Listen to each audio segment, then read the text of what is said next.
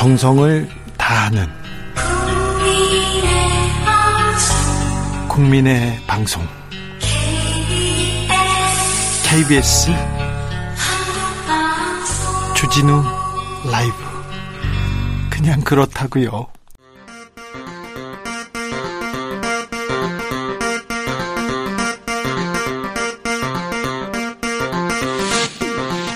주진우 라이브.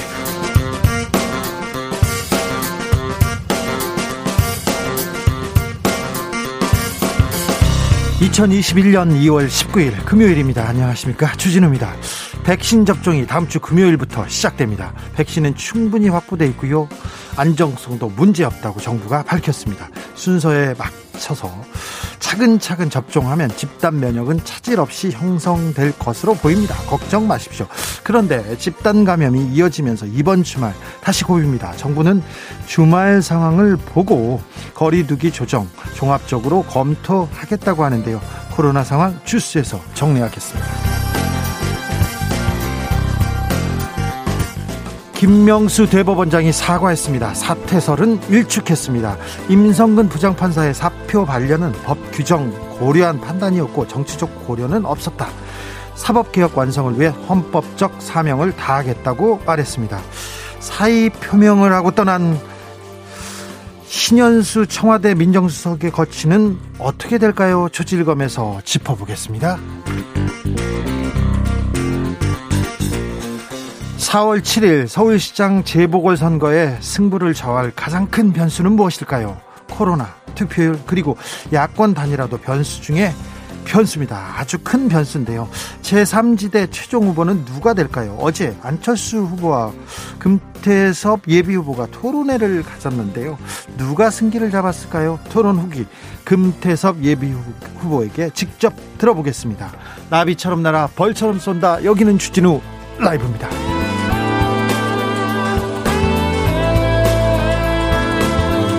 오늘도 자중차에 겸손하고 진정성 있게 여러분과 함께하겠습니다. 한 주 또 열심히 달려왔습니다. 금요일입니다. 이번 주도 고생 많으셨습니다. 어디서 누구랑 주진우 라이브 함께하고 계신가요? 코로나 시대 주말에서 집에서 조금 집콕생활 잘해야 되는데 슬기로운 집콕생활 어떻게 계획하고 계신지 여러분의 이야기 알려주십시오. 그리고 주말이 싫어요, 일하고 싶어요, 그런 분들도 있죠. 나 계속 금요일처럼 일할래요, 그런 사람. 저도 그래요. 저도 여러분과 계속 만나고 싶습니다. 네, 진짜예요. 자, 그런 분도 문자 주십시오. 샵9730 짧은 문자 50원, 긴 문자는 100원입니다. 콩으로 보내시면 무료입니다. 그럼 주진우 라이브 시작하겠습니다.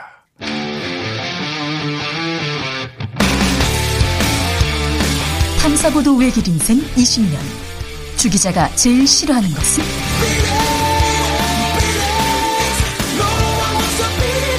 이 세상에서 비리와 부리가 사라지는 그날까지 오늘도 흔들림 없이 주진우 라이브와 함께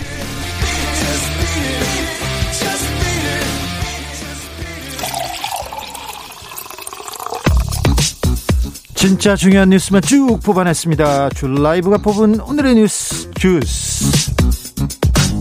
KBS 김기아 기자 특별히 모셨습니다. 안녕하세요. 안녕하십니까. 네, 토요일 스페셜에서 만나다가 오늘 금요일에 만나니까 더 좋네요. 오늘 보고 내일 또 보시면 됩니다. 네, KBS 김기아 기자와 함께하는 주스 시작하겠습니다. 김명수 대법원장이 사과했습니다. 사퇴설은 일축했습니다. 그렇습니다. 그 임성근 부산 고법 부장판사 아시죠? 예, 예. 이분이 그 재판 거래, 예, 사법농단으로 재판을 거래한 판사님으로 사법농단 판사 임성근 고법부장 판사. 네, 이분이 이제 지난해 사표를 냈는데, 네, 이 김영수 대법원장이 그때 이거 사표를 반려했단 말이에요. 네. 근데 요거 이제 해명, 왜 요거를 반려했는지 해명을 했는데, 네, 이거와는 다르게 당시 국회에서 법관 탄핵 이 상황을 언급을 한 것으로 드러나지 않았습니까? 네. 결국 그것 때문에, 네, 김영수 대법원장 거짓 해명했다, 물러나라, 네, 이런 얘기가 논란이 많았어요. 사실은 사건의 본말이 좀 전도된 측면도 있어요. 그렇습니다. 아주 중요한 내용은 있는데 나중에 이제 거짓말 논란으로 좀 조금 옮겨 붙었죠. 그렇습니다. 그러니까 이제 이렇게 국회의 눈치를 보는 게 정치적 고려가 아니냐, 네, 이건 사법부의 독립을 훼손하는 거 아니냐, 이런, 네, 지적이었는데 거짓말했다 이런, 네, 얘기죠. 사실 근데 진짜 제대로 이제 사법 독립성을 해친 거는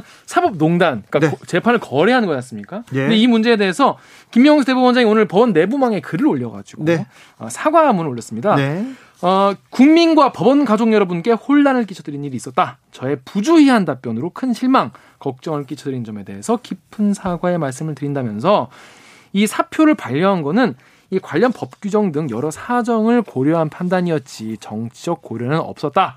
여권 눈치보기다 이런 비판은 이제 아니라고 부인한 겁니다. 네. 그러면서 정치권의 교감 또 부적절한 정치적 고려를 해서 사법의 독립을 위태롭게 한다는 것은 있을 수 없는 일이다라고 했어요. 예. 이제 일각에서는 사퇴 요구를 많이 하고 있었는데 네. 이거에 대해서는 거부 입장을 분명히 밝혔습니다. 네. 초심을 잃지 않고 좋은 재판을 위해서 사법개혁의 완성을 위해 부여된 헌법적 사명을 다하겠다라면서 다짐했습니다. 헌법적 사명을 다할 것이라고 밝혔습니다. 자, 오늘 고위당정청 회의가 있었어요. 재난지원금에 대해서 문재인 대통령도 언급했습니다. 그렇습니다. 이게 지금 당과 여당과 청와대가 살짝 이제 의견이 좀 다르긴 했었는데요. 네. 일단 그 더불어민주당의 이낙연 대표가 4차 재난지원금에 대해서 보편지급과 선별지급을 동시에 추진하자라고 했는데 정부는 이제 선별 지급으로 방침을 굳힌 것으로 확인됐습니다. 예. 그래서 이제 문재인 대통령이 오늘 이제 청와대에 민주당 지도부를 이제 초청을 해가지고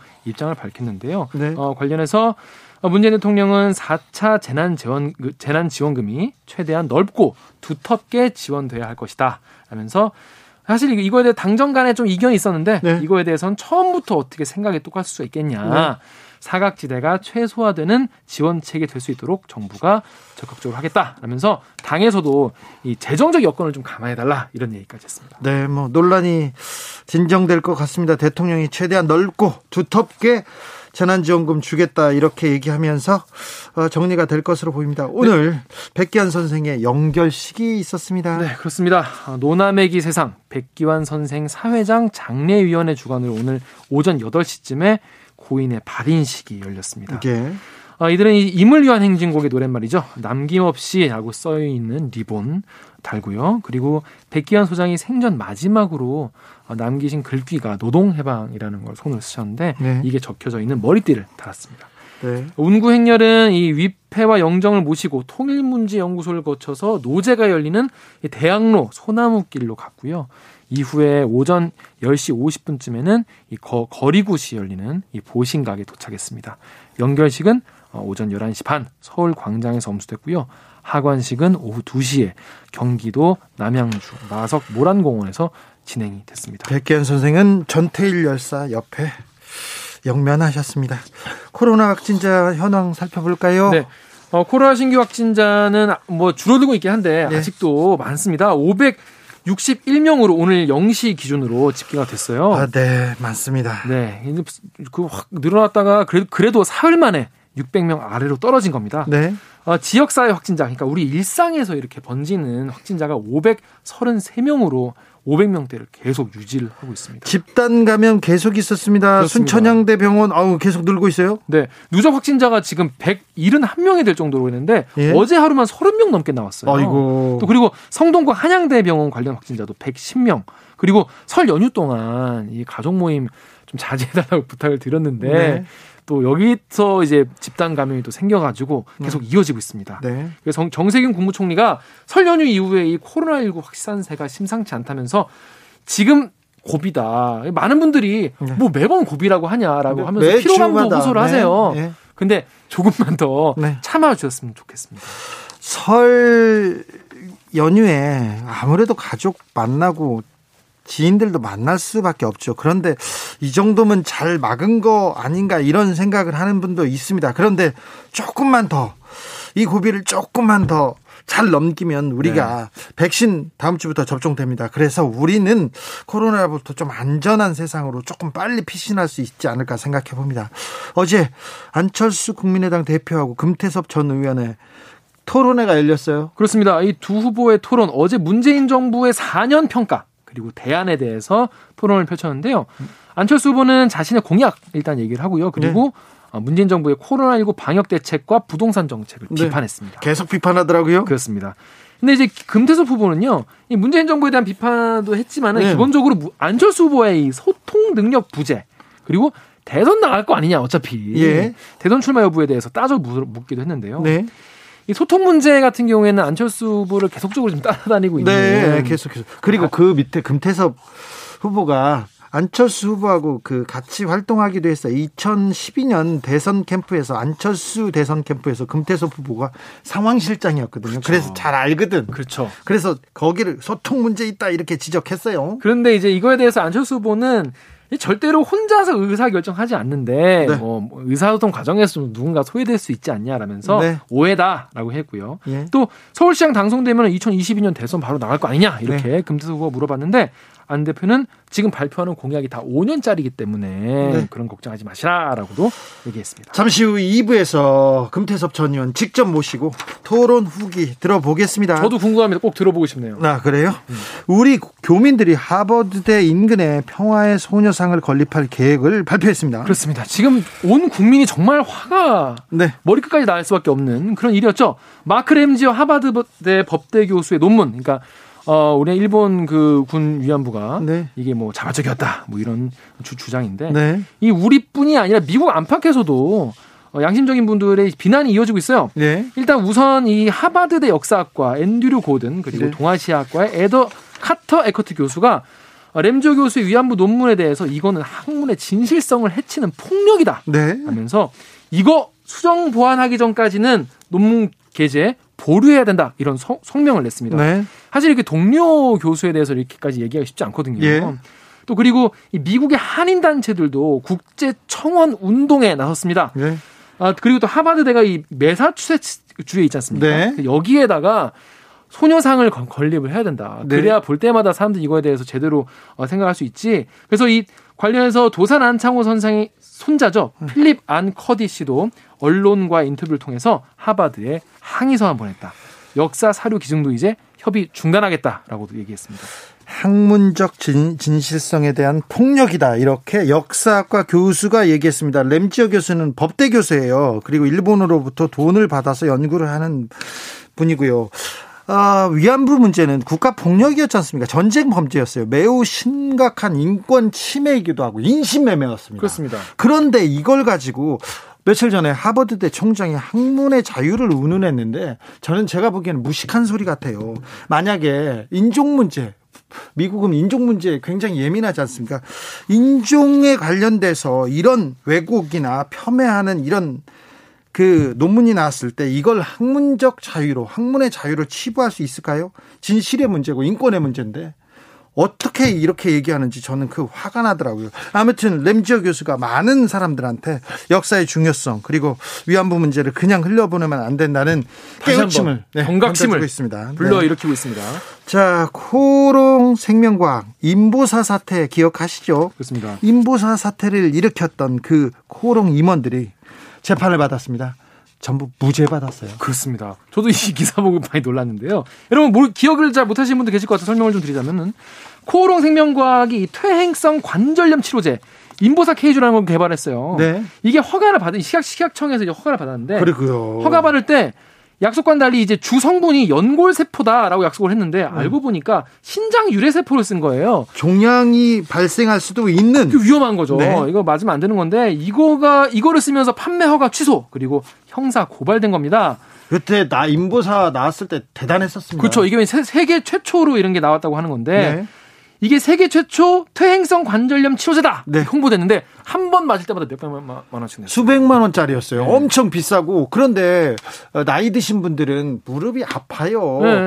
김기아 기자는 안 아프죠? 전 아직은 뭐. 네. 근데 나이 드신 분들은 무릎이 아파요. 그래서, 그렇죠. 그런데 아픈 사람이 이게 퇴행성 관절염에 좋다, 거기다 연골세포를 만들어준다고 하니까 다 맞죠. 비싸도. 그럼요. 네. 근데 이거 허가를 받을 때 성분을 조작한 거예요. 그렇죠. 그리고 허위 서류를 내가지고 기소가 된 겁니다. 예? 근데 이분들이 1심에서 무죄가 나온 거예요. 허허, 참. 근데 이게 재판부가 뭐라고 했냐면은 일부 사실에 부합하지 않는 내용을 자료에 기장한 건 맞다.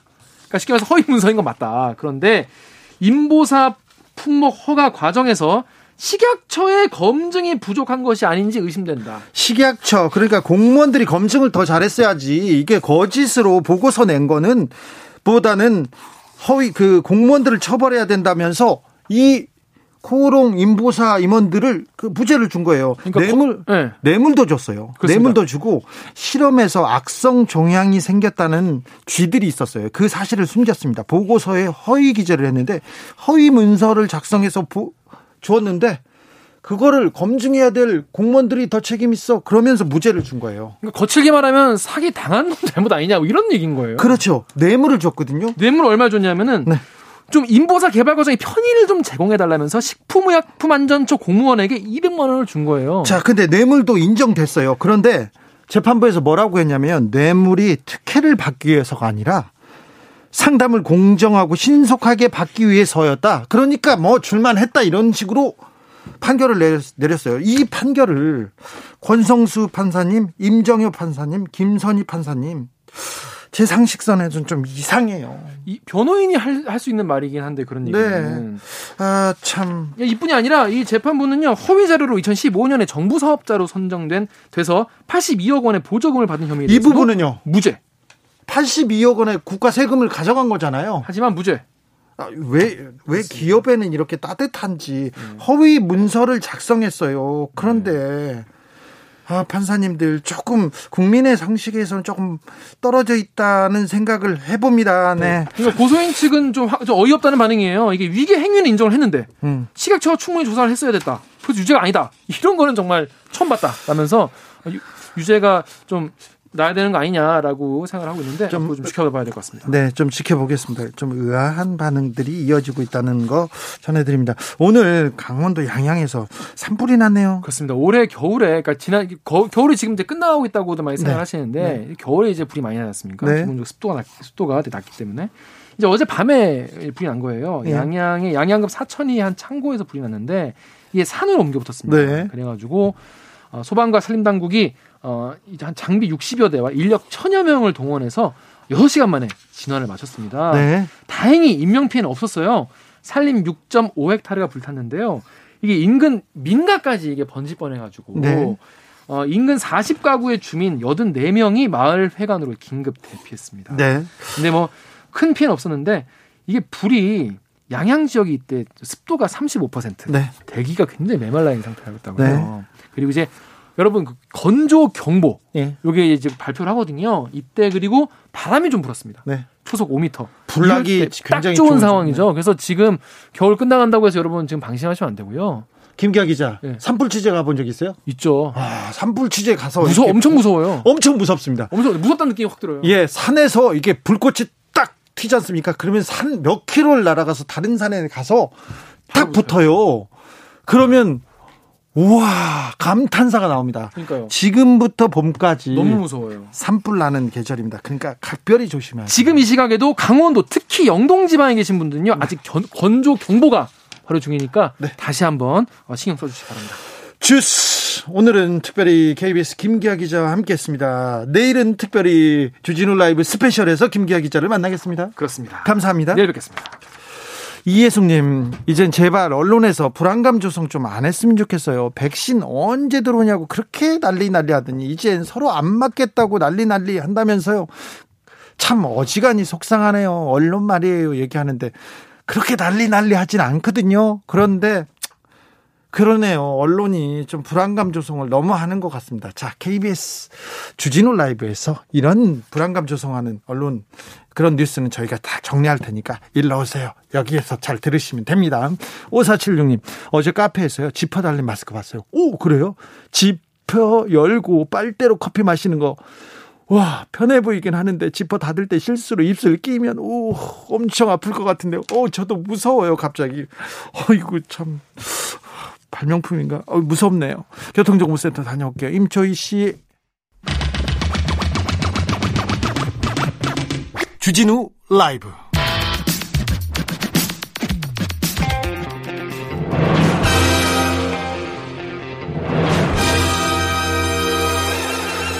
누가 검사에게 절대 권력을 주었는가? 2021년에도 정의의 칼끝이 검찰을 향한다. 검사들이여 초심을 찾아라. 초지일검. 검찰개혁 사법개혁을 위한 뜨거운 한걸음. 주진우 라이브가 벽돌 2장 올려놓겠습니다. 여의지검 개혁부 김경진 전 의원 안녕하세요. 안녕하세요. 김경진입니다. 김남국 더불어민주당 의원 어서 오세요. 네. 안녕하세요. 살고 싶은 도시 생생도시 안산 단원을 국회의원 김남국입니다. 아, 이거 멋지십니다. 두 분이 오랜만에 아주 앉으니까 참 좋네요. 좋아요. 아니 근데 주 기자님. 네. 이게 인트로 왜 안 바꿔요? 이거 뭐로 바꾸라고요? 아니 이게 누가 검사가 절대 권력자가 아니고 네. 절대 권력자는 대통령이나 법무부 장관이고 네. 누가 불쌍한 검사들을 탄압하는가? 네. 범죄자를 잡기 위해서 그렇게 힘들게 고생하는 검찰을 누가 괴롭히는가? 이렇게 바꾸자고요? 이렇게 인트로를 좀 바꾸세요. 김남국 의원님? 네, 아이고. 그 검찰을 괴롭히고 이런 사람은 없고요. 결국에는 이제 잘하는 검사들 더 열심히 일 잘하라고 제도적으로 개혁을 하는 것이고 또 많은 국민들이 느끼기에 이 사법 서비스가 좀 사실은 돈 있는 사람들에게만 기득권에게만 유리하다 그런 것들을 이야기하기 때문에 국민을 위한 검찰이 되기 위해서 국회가 노력하고 국민과 함께 하고 있다고 생각이 듭니다. 아무튼 저희가 토론을 네. 통해서 이 인트로도 좀 다시 생각해 보겠습니다. 빨리 바꾸세요. 네? 이게 지금까지 근데. 네. 아, 지금까지는 검사들이 좀 권력을 가졌잖아요. 너무 아니, 큰 권한을. 네. 저 검사 되고 나서, 아, 물론 저도 술 얻어먹은 적 있죠. 네. 그러니까 옛날에 이제 뭐랄까 조금 그런 과도한 권력을 가졌던 일부분이 있었는데, 네. 그건 그때의 시대적인 흐름이었어요. 그리고 대체로 평균적인 검사들은 월화수목 금금금이에요, 보면. 네, 일 열심히 하죠. 아니 주말 토요일 일요일도 나와서 코피 터져가면서 일해요 보면. 네. 그래서 그때 검사할 때 일주일에 좀 반나절이라도 좀 제대로 쉬어보는 게 꿈이었거든요 보면. 네. 근데 어느 날 보니까 검사들이 세상에 공공의 적이 돼 있어 보니까. 네. 아니 물론 뭐 김학의 씨라든지 네. 또 옛날 그 중앙지검 특수 2부장인가요? 김광준 부장검사 뭐 네. 10억 뇌물받고 네. 뭐 그런 검사들도 있긴 있어요 보면. 근데 공직사회에서 또 조직에서 부패한 문제가 있는 이 요소나 인물들은 어디나 있기 마련이에요 보면. 그런데 평균적인 검사들은 정말 이 범죄 때문에 스트레스 받아가면서 정말 열심히 일을 하고 있어요. 근데 이렇게 세상에 검사들을 그냥 공적을 만들어 놓으면 되나. 아니 김남국 의원도 네. 그렇게 열심히 일하는 검사들은 항상 칭찬합니다. 아, 당연하죠. 그 대부분의 검사들은 정말 열심히 일하고 헌신적으로 일을 하고 있다라고 생각이 됩니다. 그러나 이제 문제가 되는 그런 검사들 때문에 검찰이 욕을 먹고 문제 지적을 받고 있는 거고요. 그러한 것들 때문에 사실은 국민들이 검찰을 개혁해야 한다는 거거든요. 사실 국회도 마찬가지입니다. 국회에 네. 들어가 보면요. 대다수의 많은 국회의원들은 전문성을 가지고 정말 국민들을 위해서 지역에서 열심히 뛰면서 일을 하고 있지만 결국에는 또 국민들 눈높이에서 봤을 때에는 정치인들 일 안 하고 놀고 민생 챙기지 않는 그런 사람들이 일부 있어서 또 사실은 평가가 낮아지는 거기 때문에 자, 그런 부분을 좀 높여야죠. 저희 앞으로 들어가는 말에 대해서는 저희도 고민해 볼 테니까 본격적으로 시작해 볼게요. 저 궁금한 게 많았어요. 김경진 의원님. 네. 자, 검찰 고위 간부 인사가 있었습니다. 그런데 신현수 청와대 민정수석이 사의를 표명했어요. 이거 어떻게 보고 계십니까? 뭐 자기가 할 역할이 도저히 없다라고 생각을 해서 아마 사표를 낸 것이 아닌가 싶고요. 일단 객관적인 발단은 법무부 장관이 어떻게 보면 이 협의를 안 하고 그냥 건너뛰고 대통령한테 직보를 해서 인사결재를 받았다라고 하는 것이 이제 외부적으로 알려진 또 청와대가 설명하는 바인데 큰 틀에서 보면 이게 대통령 그 인사에 대해서는 최종적으로 결재를 한 게 대통령이고 대통령이죠. 네, 그러면 대통령의 인사에 대한 시각 또 지금 중대범죄수사청이라든지 이런 것들도 결국은 민주당 일각에서 추진하는 것이 아니라 대통령의 뜻에 따라서 추진을 한다. 그러면 검찰 제도라든지 사법 제도에 대한 시선, 그다음에 인사에 관한 이런 시각들, 이런 철학이 근본적으로 대통령과 다르기 때문에 결국은 이거 민정수석이라고 하는 것은 대통령의 참모 아니겠습니까? 대통령의 수석 비서관 아닙니까? 네, 비서입니다. 네, 근데 수석 비서인데 본인의 비서로서의 생각이 대통령 생각과 근본적으로 다른 거예요. 그러면 대통령의 뜻을 따르든지 내 양심과 철학과 소신에 따라서 대통령의 뜻을 따를 수 없다라고 판단이 되면 그건 사표 내고 나가야 되는 거예요. 그렇잖아요. 김남국 의원. 네, 우선은 지금 좀 이런 상황이 좀 안타깝다라는 생각이 들어요. 그렇죠.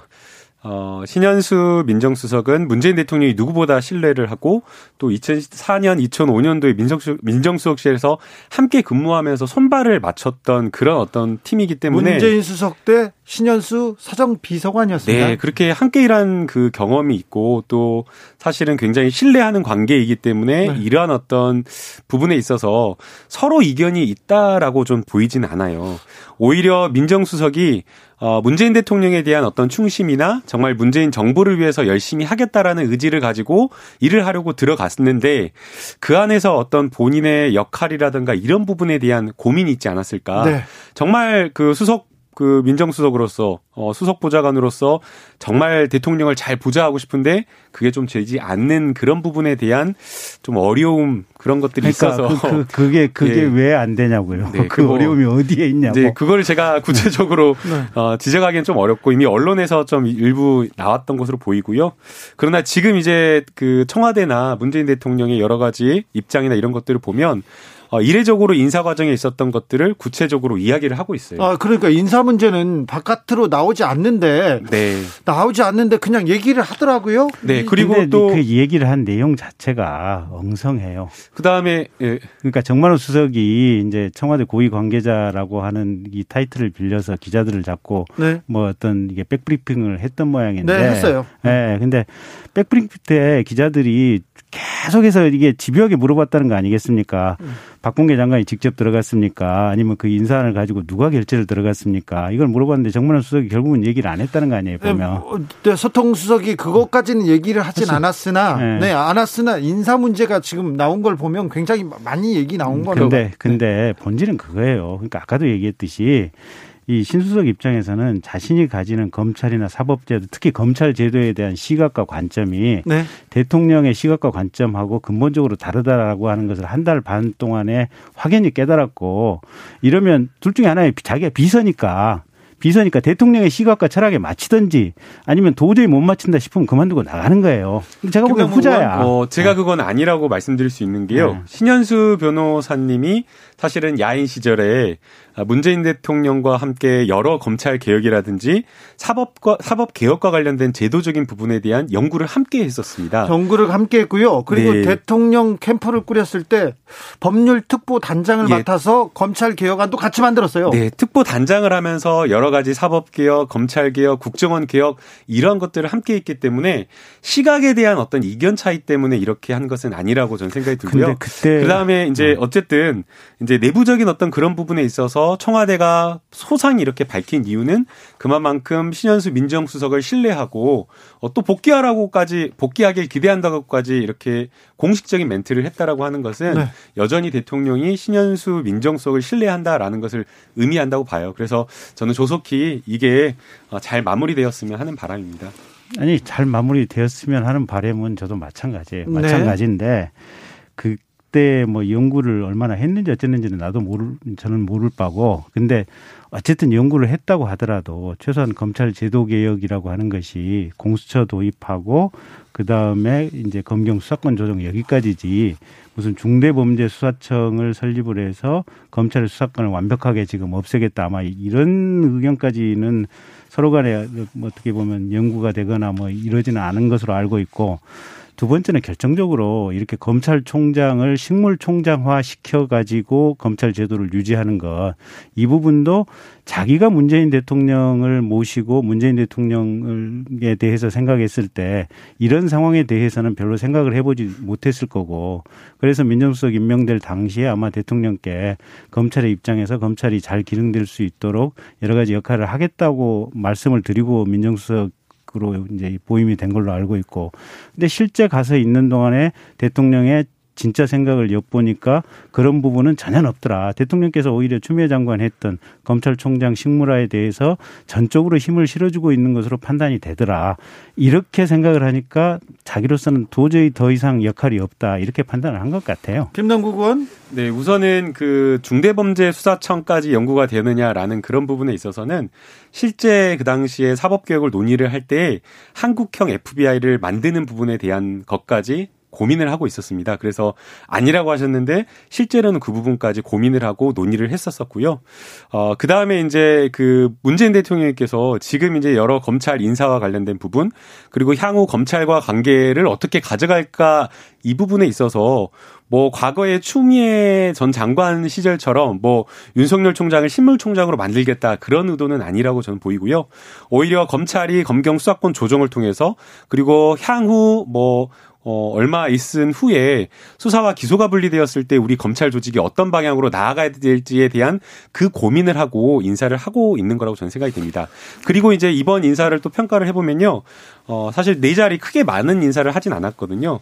그것은 결국 지금 있는 여러 지금 검찰의 안정을 해치지 않는 선에서 인사를 최소화해서 조직을 운영하겠다라는 그런 어떤 대통령의 의중이 있는 것으로 저는 생각이 됩니다. 문재인 정부의 검찰총장, 우리 검찰총장, 그 김남국 의원의 얘기가 어느 정도 아니 그러니까 이제 문제는 문재인 대통령의 말씀이 우리가 참 고개를 갸우뚱 하는 게 말은 그렇게 하셔놓고 실제 하는 행동을 보면 속내는 전혀 다른 어떤 의지를 가지고 있는 것으로 비춰지다 보니까 문제인 거고 오죽했으면 윤석열 검찰총장이 대검에 지금 부장검사들이 검사장급 보직이잖아요. 보면.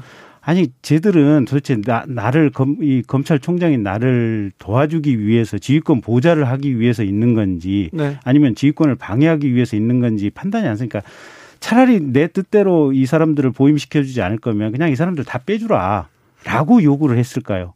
이건 뭐냐면 그전에 추미애 장관 때 짜놓은 이 검사장급 인사라든지 두루두루 인사가 네네. 현 정권에 대한 수사를 완벽하게 철벽 방어를 하기 위해서 막고 검찰총장이 더 이상 제대로 기능을 하지 못하게 하기 위해서 인적 장벽을 검찰총장 주변으로 쫙 둘러놓고 이게 워낙 잘 돼 있는 상태이기 때문에 윤석열 총장 입장에서는 숨도 못 쉬고 총장으로서 기능을 하나도 하지 못하는 이런 상황을 그대로 윤석열 총장 임기 끝날 때까지 그냥 7월까지 이어가면 된다.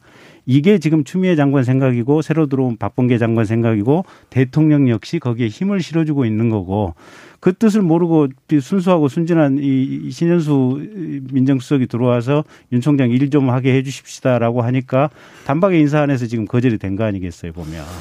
김남국 의원. 네, 이제 뭐.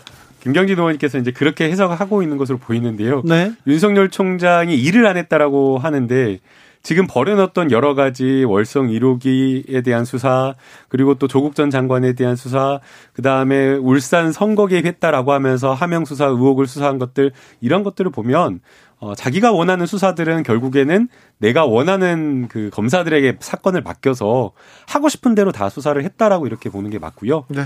그 다음에 이제 대검에 이제 부장들이 있는데 이 대검의 부장을 그야말로 윤석열의 측근하라는 대로 해주는 게 제대로 된 인사, 잘된 인사라고 볼 수 있겠는가? 대검의 부장은 결국에는 대검의 기능을 보좌하는 것이지 윤석열 총장의 측근을 하라라고 하는 것은 아니라고 좀 보거든요. 그래서 오히려 해당 그 부장이 가지고 있는 전문성을 10분 발휘할 수 있는 사람들을 적재적소에 필요한 사람을 이렇게 보임하는 게 맞다라고 보이고요. 또 그 과정에서 뭐 윤석열 총장과 과거의 인연이 있어서 친할 수도 있고 또 혹은 긴장 관계에 있을 수도 있지만 그런 것 자체가 오히려 대검을 건강하게 한다라고 저는 생각이 듭니다.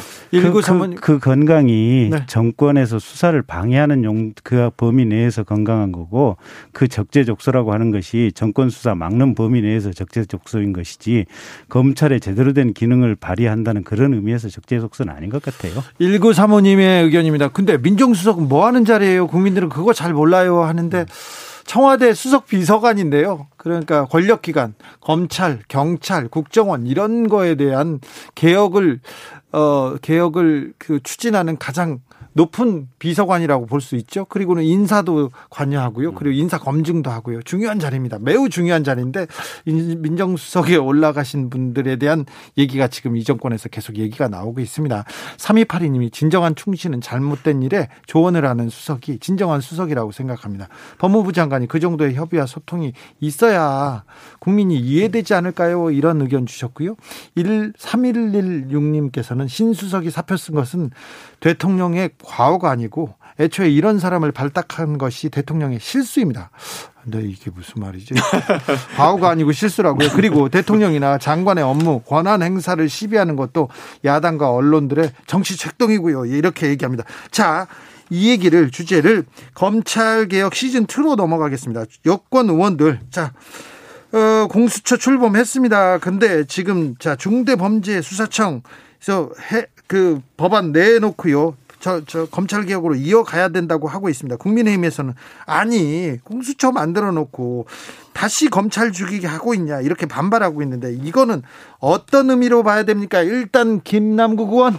네, 이제 원래 이제 검찰을 개혁하겠다라고 했을 때 네. 수사 기소를 분리하겠다라는 목표를 세웠었습니다. 그 얘기는 뭐 20년 전부터 나왔습니다. 네, 그리고 이제 실제 검경수사권 조정을 할 때도 수사 기소 분리를 하겠다라고 했었지만 사실상 현실적인 여러 가지 요건 때문에 중간 단계로서 검경 수사권 조정을 했고 검찰의 6대 범죄를 남겨뒀었는데요. 네. 그러나 이제 우리가 형사 사법 체계를 어떻게 가져갈 것인가라는 그런 고민을 했을 때 기소와 수사를 함께 했을 때 기본적으로 수사가 공정하지 못하고 기소를 하기 위한 수사를 하고 또 수사권을 남용할 수 있는 위험이 기본적으로 존재할 수밖에 없기 때문에 궁극적으로 우리가 형사사법체계에서 기소와 수사를 분리해야 된다라는 그 목표의식을 가지고 후속 개혁 작업을 하고 있는 것이고요. 자, 후속 개혁 작업이라고 하는데 여기에 대해서는 김경진 의원이 할 말이 많습니다. 지난주 방송 네. 다시 들어보시면 되고요. 네.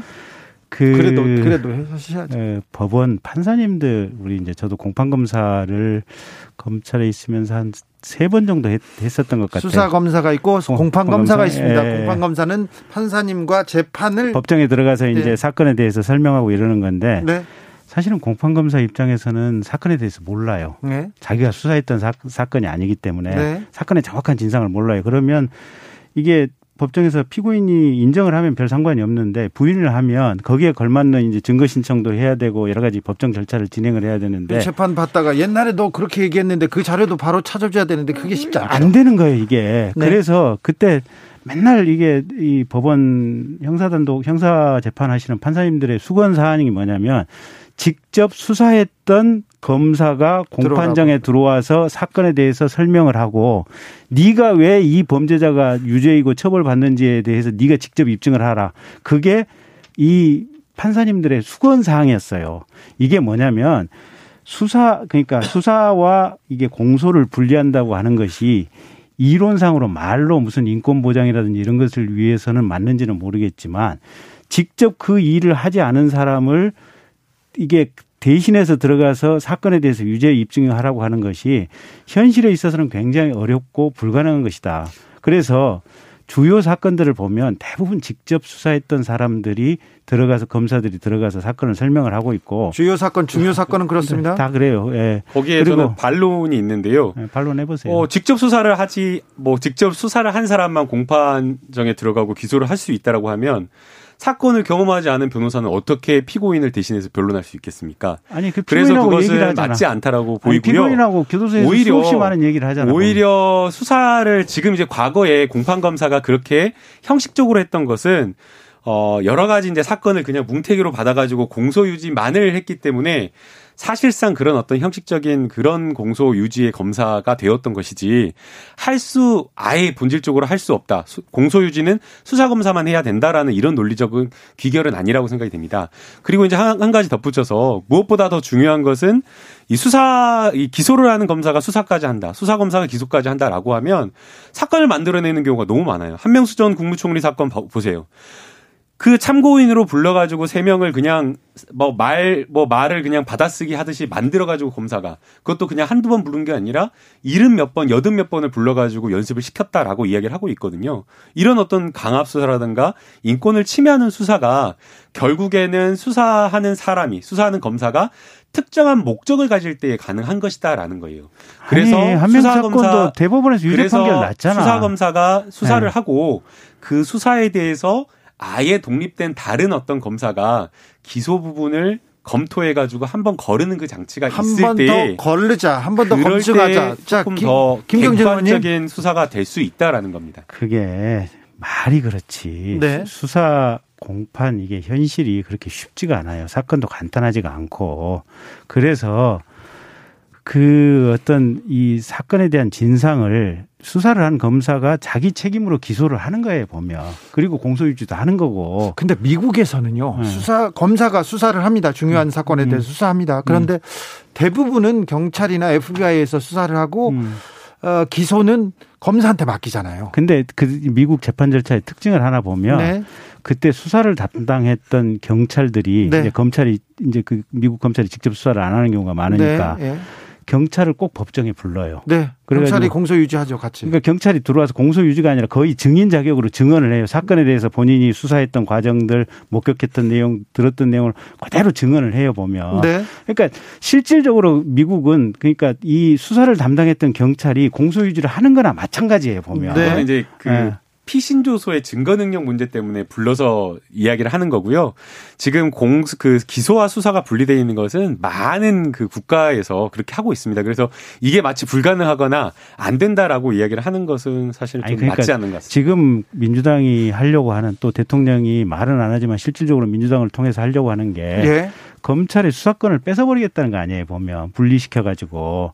근데 이 검찰이 수사권을 대부분의 국가에서 다 가지고 있어요. 수사하면서 검찰이 수사를 하면서 또 공소청으로서 기능도 동시에 하고 있다고. 네. 그걸 안 하는 국가가 거의 없어요, 보면. 그러니까 지금 민주당이 개혁이라고 하고 있는 이 작업은 검찰에 대한 원한, 또 검찰에 대해서 어떻게 보면 현 정권에 대해서 수사를 하지 말라고 하는 어떤 협박, 이런 차원에서 보면 거의 검찰을 그냥 공중분해시키기 위한 작업이다, 이렇게 봐야 돼요. 김남국 의원, 검찰이 원한이 있습니까? 지금 검찰개혁에 가장 앞장서 있는데. 아유, 아무런 원한이 없고요. 그 검찰의 수사를 완전히 못하게 박탈하는 것이 아니고, 검찰의 수사 인력을 조정하고 수사할 수 있는 권한과 범위를 일부 조정을 하는 겁니다. 그리고 기본적으로 원래 검찰이라고 하는 기구 자체가 객관적인 어떤 입장에서 수사권 남용이라든가 수사 과정에서 어떻게 보면 본질적으로 발생할 수밖에 없는 인권 침해나 이런 것들을 통제할 수 있는 기관으로 온전히 다시 태어나게 하기 위한 무슨 것이고요. 군사 독재 시절입니까? 그렇기 때문에 이런 것을 무슨 원한에 의해서 한다라고 하는 것은 사실은, 아니, 이게 재미난 웃긴 이야기인 것 같습니다. 이명박 대통령 시절부터 아무리 이게 보수 정권이라도 시대의 흐름이 있어요. 인권 보장이 이렇게 쭉 돼가는 어떤 시대적인 흐름이라고 있는데, 형사사법 현실이나 현장을 가서 보면 거의 이명박 말기부터 심지어는 참고인조차도 옆에 변호사를 한두 명 대동으로 해갖고 조사를 받아요, 보면. 그렇죠. 어떤 상황 속에서 이게 인권 침해라고 하는 것이 수사 과정에서 발생할 수가 없는 구조예요. 오히려 이명박 말기부터 시작을 해가지고 박근혜 대통령 때 이미 거의 그게 이제 굳었는데, 수사기관이 뭘 수사를 할래 할 수 없는 이런 상황이 됐어요. 이게 뭐냐면, 부정부패에 대해서 이걸 척결을 하고 부정부패를 이게 때려잡는 것이 국가의 어떻게 보면 건전성을 위해서 반드시 필요한 건데, 현재의 인권보호, 형사사법에서 인권보호 시스템 이것만 가지고도 이미 진실 팩트파인딩이 어려운 정도의 상황에 이르렀는데, 민주당이 개혁이라는 명목 하에서 하는 것들이 거의 팩트파인딩을 불가능한 이거 이런 시스템으로 지금 가는 거예요. 이 한 문장만 말씀드리겠습니다. 네. 문무일 전 총장도 그랬고요. 윤석열 총장도 수사와 기소가 분리돼야 된다라고 이야기했습니다. 만약 반대하고 싶으면 그 전직 그리고 현직 검찰총장에 찾아가서 너 왜 수사 기소 분리하냐 하고자 하냐, 그 주장에 대해서 한번 같이 토론해보고 오시면 좋을 것 같습니다. 자, 다음 주제로 넘어가겠습니다. 여기까지 하고요. 자, 오늘 김명수 대법원장이 법원 내부망에 사과했습니다. 네, 사퇴는 안 하겠다고 했고요. 헌법적으로 사법개혁에 나서겠다고 했는데, 임성근 부장판사 탄핵심판 사건 뭐 재판도 시작되고 헌법재판소에서 요 문제 어떻게 정리합니까? 글쎄요. 그러니까 일단 사과한 거는 잘하신 것 같아요. 네. 그리고 임성근 부장판사하고 대화하는 와중에, 네. 이 뭐 결과적으로 거짓말로 판단될 수 있는 얘기를 한 부분도 분명히 있고, 또 김도우 의원실에 보낸 공문도 결과적으로 지금 거짓으로 비춰줄 수 있는 내용도 지금 포함되어 있기 때문에, 네. 그 부분은 어쨌든 분명한 잘못이고, 근데 네. 지금 또 대법원장을 바꾼다? 이건 너무 안정성을 해치는 거예요. 네. 그래서 어쨌든 김명수 대법원장이 잘못한 건 있지만 저기 본인이 사과까지 했으니, 네. 대법원장이 김경진 의원님, 네. 그런데 임성근 부장판사가 재판에 개입하고, 이건 진짜 사법농단이고 나쁜, 진짜 있어서는 안 될 일이잖아요. 그게 근데 이제 법원 내부에서 네. 옛날에는 그냥 관행적으로 좀 있었어요. 근데 이게 잘못된 관행이라고 하는 네. 것이 법원 내부에 있었을 수도 있고 없었을 수도 있고 이러는데 네. 어쨌든 이번 기회에 문제가 된 이상 네. 재판부 사이에 또 고참 법관에 의한 이런 어떤 뭐 협의 형태를 통한 어떤 사실상의 지시로 비춰지는 부분들 네. 이런 부분들은 반드시 끊어야 되고 네. 그걸 끊을 수 있는 계기가 이번 이제 탄핵소추를 통해서 마련됐다는 점에 있어서는 사법수사는 네. 굉장히 중요한 의미가 있어요. 그렇죠. 여기서 배워야죠. 중요한 의미가 있습니다. 네, 뭐 김명수 대법원장의 거짓말 논란은 국민들에게 사실은 큰 상처를 준 것 같아요. 네. 법관은 누구보다 정말 도덕적이고 거짓말하지 않는다라는 그런 국민적인 기대가 있는데 네. 물론 이제 과거에 한 7, 8개월 전 일이니까 기억이 좀 불분명하거나 아니면 사적 사담이기 때문에 비밀로 해야 된다라는 생각 때문에 그렇게 답변을 했을 수는 있겠으나 네. 그러나 어쨌든 국회와 국민을 대신하는 국민에게 그리고 국민을 대신하는 국회에 그런 거짓 답변을 했다는 것 자체가 문제라고 보이고요. 네. 다만 거짓말 논란이 있다라고 해서 이것이 반드시 사퇴로 귀결되느냐 그건 좀 아닌 것 같습니다. 또 특히나 대법원장이 가지고 있는 사법부의 수장으로서의 상징 그리고 또 국민의힘에서는 막 이렇게 여러 가지로 이제 공격을 하고 있긴 하지만 사법부의 독립을 정치적으로 좀 지키는 것도 상당히 중요하거든요. 네. 그래서 이번에 지금 김명수 대법원장이 진심 어리게 이렇게 내부망에 글을 올려서 사과한 것 그리고 이제 단순히 사과가 말로 그치는 것이 아니라 정말 국민을 위한 좋은 재판을 만들겠다, 좋은 법원을 만들겠다라고 이렇게 약속을 했거든요. 네. 그래서 우리가 그것을 좀 지켜봐야 될 것 같습니다. 이번 계기를 계기로 그 사법부 그리고 판사들의 개혁 그리고 판사들의 잘못된 관행은 좀 끊는 그런 교훈을 가져야 될 텐데요. 끊어졌을 거예요. 왜냐하면 그게 양승태 대법원장이 구속됐었잖아요. 네. 근데 사실은 양승태 대법원장이 돈 먹은 거 아니잖아요, 보면. 예. 근데 그건 밝혀지진 않았습니다. 아니, 그러니까 공소사실에 들어가 있는 없습니다. 게 구속된 사실은 뭐 돈 먹었다, 무슨 개인적인 청탁을 받았다, 이런 건 아니잖아요. 보면 네. 사적인 이해관계에 의한 청탁이 아니고 행정부 입장에서는 국가 차원에서 이게 필요하다 보니까 이걸 사건을 조율하자고 받았는데 이게 헌법 위반이고 결국은 법률 위반으로 간 거 아니에요. 네. 근데 거기에 대해서 구속까지 하고 이랬던 거 아니에요, 보면. 네. 그래서 그런 과정을 통해서 아마 각각의 재판부의 독립, 이게 사법권 독립의 핵심이다. 네. 이런 부분들이 아마 각인이 됐을 거고 특히 이제 이번에 임성근 부장판사에 대한 탄핵을 통해서 그게 좀 더 명확하게 됐기 때문에 법원 내부에서는 이 부분이 이제 명확하게 정리가 됐을 것 같고 네. 그래서 조금 이제 법원 내부의 안정성을 좀 기해주는 것이 필요한 시점이 아닌가 저는 그렇게 봅니다. 이게 그 사법부의 독립, 재판의 독립이라고 하는 것이 반드시 외부로부터의 독립만을 의미하는 것은 아니더라고요. 예. 제가 판사님들하고 이야기를 해보면 거기도 이제 위계질서나 조직이 이렇게 있어가지고 법원장을 사장님이라 그래갖고 우리 사장님이 오시면 판사들도 쫙 해가지고 등산 같이 이렇게 도열해가지고 가야 되고 그런 것들이 더해요. 그래. 점심시간에 가보세요. 부장판사님들 앞에 가고 뒤에 이렇게 따라다니는데 앞으로도 안 나가더라고요. 그러니까 그게 이제 결국에는 잘못된 법관을 관료화해버려가지고 법원행정처가 강한 그립감을 가지고 힘을 써가지고 그렇게 된 거였거든요. 그래서 네. 법원행정처가 개혁되고 대법원장이 가지고 있는 인사권이라든지 제왕적인 여러 가지 권력을 뭐 사법행정위원회나 이런 데에 어떤 위임을 해서 협의체에서 행사될 수 있도록 하는 게 개혁의 좀 핵심이다라고 보이고요.